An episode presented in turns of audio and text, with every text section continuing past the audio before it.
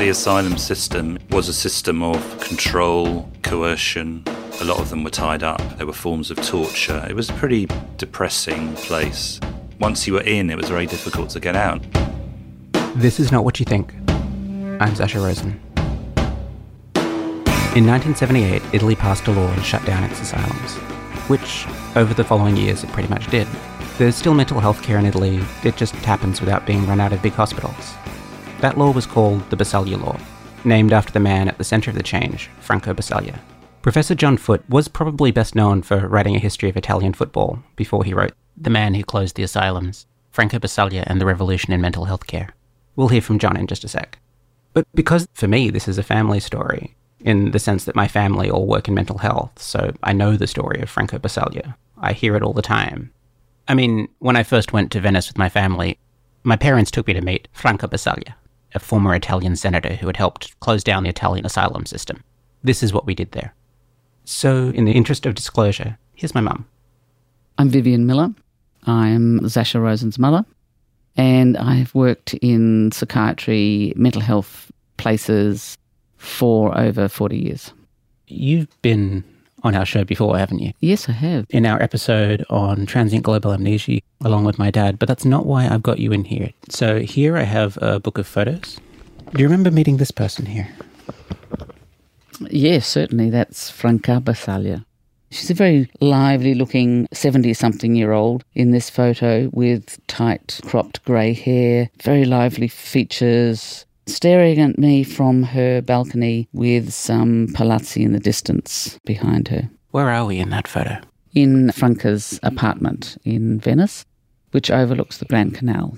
Her hospitality was just very gracious and lovely, and she was a very interesting woman. Had you met her before? Yes, we'd met her, I think, maybe only once before. I can't remember how many times before. It may have even been the last time we met her. We did speak to her again after that, but I'm not sure that we met her again. She was not well the next time we came. It was definitely the first time I met her. You just took me to meet this important person who lived in Venice. She was lovely. What did she mean to you? I think that I've got to appreciate her importance more and more over the years. At the time, she was the wife of someone that we'd heard of, Franco Basaglia. Franco, Franca, that's really confusing. Yeah, Franco is the male, Franca, the female. They're not brothers and sisters like in Game of Thrones. They're like just two people with the same name almost who happen to get married. Yeah, that's it. she was Franca Ongaro, often called Franca Ongaro Basaglia. To me, she was a lovely woman, and I knew she'd had some role in the reforms in Italy, but I thought really mainly as the wife of Franco. But I subsequently have been learning that she actually was quite an integral part of all of that. She was important in her own right, not just as the wife of Franco. She helped close the asylums too. And why was Franco important? Because he could create a movement and an excitement about closing the asylums. Is that normal in mental health? Mm, possibly not. Why was Italy so interesting for you for mental health when you found out about the sort of things that happened after the Basaglia law? The fact that they really had no beds as we did. People had to become guests in the what were the psychiatric hospitals. It's such a different concept from being a patient and being done to. You have to have some sort of human right and respect. I've seen and been with so many people in that sort of institution, and it's no life for anyone. As a student, during my occupational therapy course, we were taken around Claremont Hospital, big psychiatric hospital in Perth, and that was the real eye opener for me. That's when I saw beds in huge wards with only centimetres in between the beds. We were shown how people stored things under their mattresses because there was nowhere private to store anything. They had no bedside tables, no nothing. They had beds down the sides, beds down the middle. You walked into some of the wards where people were during the day and they stunk of urine. It was it was awful. So that was my mum. John Foot has written a book about closing down asylums in Italy. John, thanks for coming in. You're welcome. It's a great pleasure. That's one of the stories my family tells itself about the Basaglias opening up the asylum. What first grabbed you about this story? The whole of this project that I, it's taken me five or six years came from a documentary film I saw in Trieste in 2008, which was at the anniversary of the Basaglia law, 1978, and it was shown in the late night in a cinema with hardly anybody there. And it's a film called San Clemente that you can see on YouTube, directed by a French director called Raymond Depardon. And it's shot in Venice's asylum in 1978 79, so time of change. But it also captures what the asylum was like, the old asylum. So it's a moment of transition. And it's a very shocking film, a very disturbing film. And I, I've never really got it out of my mind, that film. And it made me want to do this work. The vision of these patients abandoned, their faces, their bodies, what the institution had done to people. It wasn't just that they had mental illness, which of course many of them did, but the institution had ravaged them into something that was almost non human, and you could see it in the film. There's a scene where a guy is just walking up and down, and it's a very disturbing scene and the, the camera stays on him and he's just walking up and down all day very fast. And that's the scene that stayed with me. This institution what was the point of it? Why was it there? And it's hideous and horrific but it's changing. You can see people are getting out. There's discussions and meetings. So this moment of change that film made me want to do this work. Had you thought much about mental health before then? Not really no. Although i found out lots of things later on. I found out my mum had been in an asylum which i didn't even know so there were lots of things that I discovered along the way. Were you able to ask your mum about that? She won't really talk about it very much, but I think this work kind of brought it back into her mind. She was in an asylum in London very briefly, but it was interesting for me. And one day I'll go and look at the records, but I think it's probably too close now to think about that. But interesting to find out that. It's a surprise in Italy. There's kind of a myth around the two Basaglias, especially Franco Basaglia. He's a household name. Franco Basaglia is a household name in Italy. Everybody knows who he is. They don't know much about him, but they know who he is. I think his story is so powerful. His story of freeing the patients, on the one hand, causes fear about these people out on the streets. On the other hand, is a story of liberation. So it, it divides people, and people know that he was a world pioneer. Italy was ahead of everyone else on this story. If I was to ask, say, uh, an Italian psychiatrist what Basaglia did, what would they say to me? I would say they would say one of two different things. They say this was a great man who freed the patients and reformed the system, or they would say it was a total disaster. It really divides people. And some people would like to go back to the past and reopen the asylums. He's an interesting bloke in the sense that a lot of the change he implemented happened because of experiences in the Second World War in Italy. Franco Basaglia was a teenager in the Second World War. Italy was under not just fascism, but also under Nazi occupation. He was in Venice at that time at school, and he got involved in anti fascist activities, newspapers, secret propaganda, and so on. And he was picked up by the fascists, interrogated, beaten up, and put in prison with no sentence in a pretty horrible prison. He could easily have been deported or shot. The story that I've been told is that his father, who was quite a powerful man, protected him from the worst aspects of that. But nonetheless, it was a very uncertain future in a prison full of political prisoners and also with Jews in it who were being deported to camps like Auschwitz. It was a very scary situation for a 19 year old. And I think that experience, that anti fascism, was integral to his activities in the 1960s and 1970s. The memory of being a prisoner is something that he invokes directly when he talks about his first job running an asylum. He was put in charge of an asylum. What was the connection? When Franco Basaglia was appointed director of an asylum in 1961. He walked into the institution, and the smell of it immediately reminded him of the prison he'd been in a number of years before, and also the way the institution worked. So he immediately said, This isn't a hospital. This is meant to be a hospital where people are treated, but it feels a lot like a prison. It smells a lot like a prison. That reaction, that kind of visceral reaction to the institution, was one of the factors behind him wanting to not just reform it, close it down. After the Second World War, Franco trains as a psychiatrist. Yeah. And then he spends some frustrating years at university, and then he eventually ends up at this place called Gorizia, which is just on the border of Yugoslavia, so off on the eastern edge of Italy. Gorizia is in the middle of nowhere. It's an old school asylum. It's pretty awful. But also, a lot of listeners will be thinking, well, you know, people didn't have to worry about jobs. They didn't have to worry about food. You know, they were looked after. I mean, it's not perfect. You're not rich, but what's wrong with an asylum? What's wrong with asylum? It's a very good question. I've never seen a functioning one. I've only seen film or, or empty ones, but I've read a lot about them. I think the asylum system in Italy, but not just in Italy, as your mum was saying, was a system of control, coercion. By that time, there was very little treatment of people. So people were massed inside of pretty hideous buildings. A lot of them were tied up. They had no control of their treatment. Electroshock treatment was common. There were forms of torture. It was a pretty, pretty depressing place and seemed pointless as well.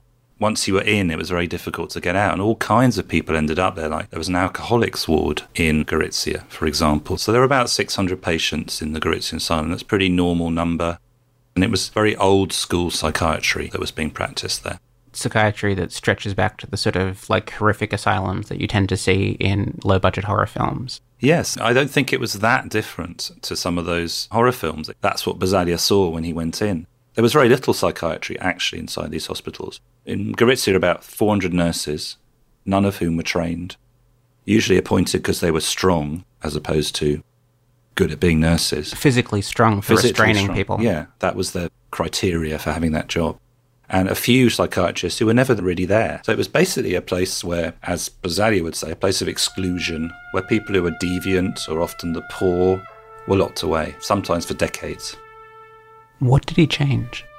He didn't know what to do. He knew he didn't like the institution. He didn't really know how to change it. So he did it bit by bit. He opened up the wards. He got the patients to knock down their own walls. This is a very Basaglian thing to do. Literally with sledgehammers knocking down a wall? Yeah, they did. They kind of weakened the wall, I think, with sort of sledgehammers, and they all push it over. And there's a great film of it. So he films the patients knocking down their own walls some people have called Basaglia a kind of surrealist in some of the things he did, you know. He was very interested in almost the spectacle of liberation. And then later on, he forms something called a therapeutic community where the patients have a say in their own treatment. He gets to know a lot of the patients very, very well. They start to discuss their daily lives. He starts to get them jobs and pay them for those jobs. So he really transforms the institution. He builds up a relationship with them as people, which is a crucial part of the process. He wants to close it. He writes about closing the system, but there's no possibility of that in the 1960s. There's no reform that allows him to even get the patients out. To get an individual patient out is a massive battle with the legal system, the medical system. What he creates is a perfect, almost democratic hospital. And when people come and see it, they write about it. So I've seen a miracle. It's almost a religious experience because none of the doctors wore white coats. I can't tell who the doctors are and the patients. What was the experience like for one of the patients while all of this was happening? A lot of the patients became very involved in the movement and were sort of leaders of the movement. One of the most interesting patients for me was a woman called Carla Nardini. She'd been in Auschwitz and other camps She'd been deported from Gorizia. She was from Gorizia. And she became the secretary of the general meeting, a general meeting that was held of the patients every day during the week. And she took the notes and she became very close friend of Basaglia. And she had obviously had the tattoo on her arm. There was a TV documentary watched by 11 million people in 1969 where patients actually appeared and, and spoke on TV in Italy, which was extraordinary. In the TV documentary, she starts to cry and the camera kind of closes in on her tears. And she's very erudite and powerful in what she says. And so some of the patients became almost political activists inside the asylum in that period and became personalities in their own right.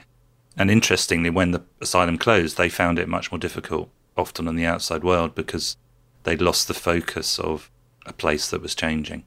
In some cases, there were suicides or depression that set in because they'd been protagonists of a collective movement, which was part of the point was to get them out. But then once they were out, they found it much more difficult because their focus of that movement was difficult to keep going in the outside world. I'm really talking about a kind of patient elite here. And some people might accuse Basaglia of using the patients as pawns in his struggle. I don't believe that's true at all, but that has been an accusation levelled at him. So Franco is busy pulling apart the way this hospital normally functions, almost leveling it out. What's Franca doing at this point? In Gorizia, Franca Ongaro is right by Franco's side. They work together, not just in the hospital. This is a movement that's 24 hours a day. When they get home, discussions continue, they're writing books, they're making films. It's a sort of total commitment, and she's right there. When they write books and the books become bestsellers, books on deinstitutionalization of mental health hospitals become bestsellers. Yes, it's very bizarre to think that's true. One of their books really hits the zeitgeist in 68. It's called The Negated Institution. She's the one who writes it, or some of it, and he, he kind of dictates and they discuss. So they write together, they work together, they're militants together. In many ways, people talk of her as, as kind of his backbone. He often wanted to give up and leave. He was fed up at various times, and she kept him going. So she was really important, and she's been written out of history. She's sometimes called his secretary. She's often relegated to a footnote. And I think that's just wrong, and I tried to change that in my book. And it's kind of ironic too, because he dies in 1980 of a brain tumor very young in his 50s. He has done all these big deinstitutionalization things. She becomes a senator, though. Yeah, she's elected twice as a senator and uses her position to implement the law because it's one thing to pass a law. Italy maybe is worse than many other countries in this, but another thing is to implement it. You need money and resources to close down the psychiatric hospital. You can't just push people out onto the streets and hope they'll be okay. So you need halfway houses and jobs and cooperatives and uh, all kinds of things, cultural activities. It's actually more expensive in the short term, although not in the long term, than the hospitals. So she was very important in pushing that through. In 1978, they passed this law. What was the deal with the law? The crucial thing about the what's called the Basaglia Law by most people, that's not its real name, named after Franco, 1978. It's also called Law 180, which is its real name. The crucial thing is it closed down the asylum system and said you couldn't build any more psychiatric hospitals. So it kind of signals the end of that system. And I think it's the first law in the world to do that. And not for reasons of cost, but for reasons of health and democracy and for moral reasons and political reasons, which is crucial Reagan and Thatcher closed down the asylums, yeah, but that was for reasons of kind of neoliberalism. This is a different thing. Of course, it needed to be implemented. By 1978, this was something that had almost already happened in Trieste. Basaglia went to Trieste in 1971 and was there till 1978. By then, the movement is very strong. You've had 68, you had the student movement. So a lot of people on board think that psychiatry needs to change, think the asylums need to be closed. So you've got a mass movement, really, behind change. And in Trieste, uh, Basaglia, he acts very quickly. He doesn't mess about with the therapeutic community. He just gets the patients out. He forms cooperatives. He gets them jobs. He gets them houses. But there's also an explosion of creativity. Artists, theatre directors, musicians all kind of turn up and anything goes. Everything is really moving very fast by the 70s. Basaglia holds a press conference in 1977, very famous press conference, and says, the asylum is closed. It's not true, but it's a great press conference. He's always pushing, and everyone in the asylum is a bit surprised because he hasn't told anyone that it's closed, and it doesn't seem to be totally closed. But anyway, just to kind of push everything further on. That's always his tactic. There's a story around this point about a blue horse. It's a great story, but it's a story that's often told about Basaglia and the movement. So in 1973, they get a load of artists in to the hospital and they make a blue horse out of paper mache, including letters from the patients about their dreams, and they make this into the horse. It's a big horse, very beautiful. And it's also symbolic because there was a horse called Marco, which used to pull the washing all around the hospital in Trieste, Trieste on a big hill. And Marco was the only thing that went out of the hospital regularly. The patients didn't. And they take the horse out into the city, they follow it, they're playing instruments, the horse becomes a symbol. There are seven horses, I think, now. It's also kind of a symbol of Basaglia the symbol rather than Basaglia the man who did things.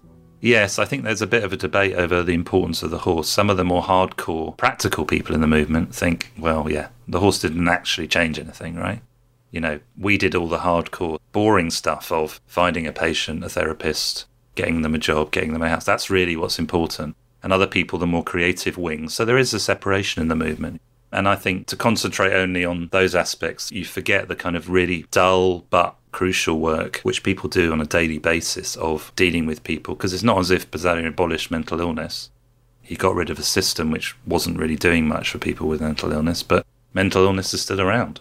And someone has to deal with that. But that's much more boring than some of the more fun aspects of the 70s, which are important but not maybe crucial. What do you think is more important at that point, the boring bits or the showmanship? I like it all, but I think Basaglia was always a very hardcore, practical person. He never did stuff for its own sake.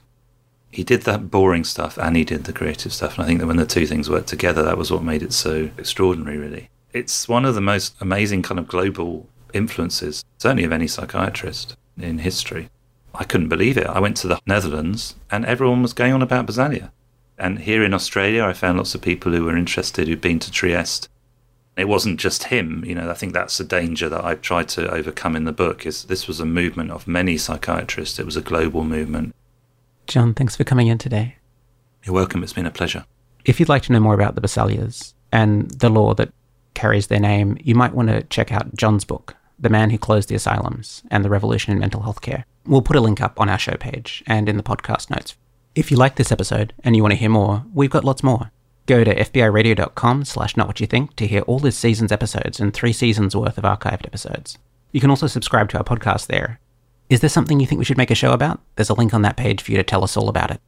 If you like us, you'll probably like a bunch of other great FBI podcasts. Choose some at fbiradio.com slash podcasts. Not What You Think is produced by Olivia Peary Griffiths and Lachlan Wiley. Linda DeLacy is our production consultant. Show art by Annie Hamilton. Executive producer is Samira. It was created by Laura Briley, Claire Holland, and me. I'm Sasha Rosen. Keep listening for our next episode.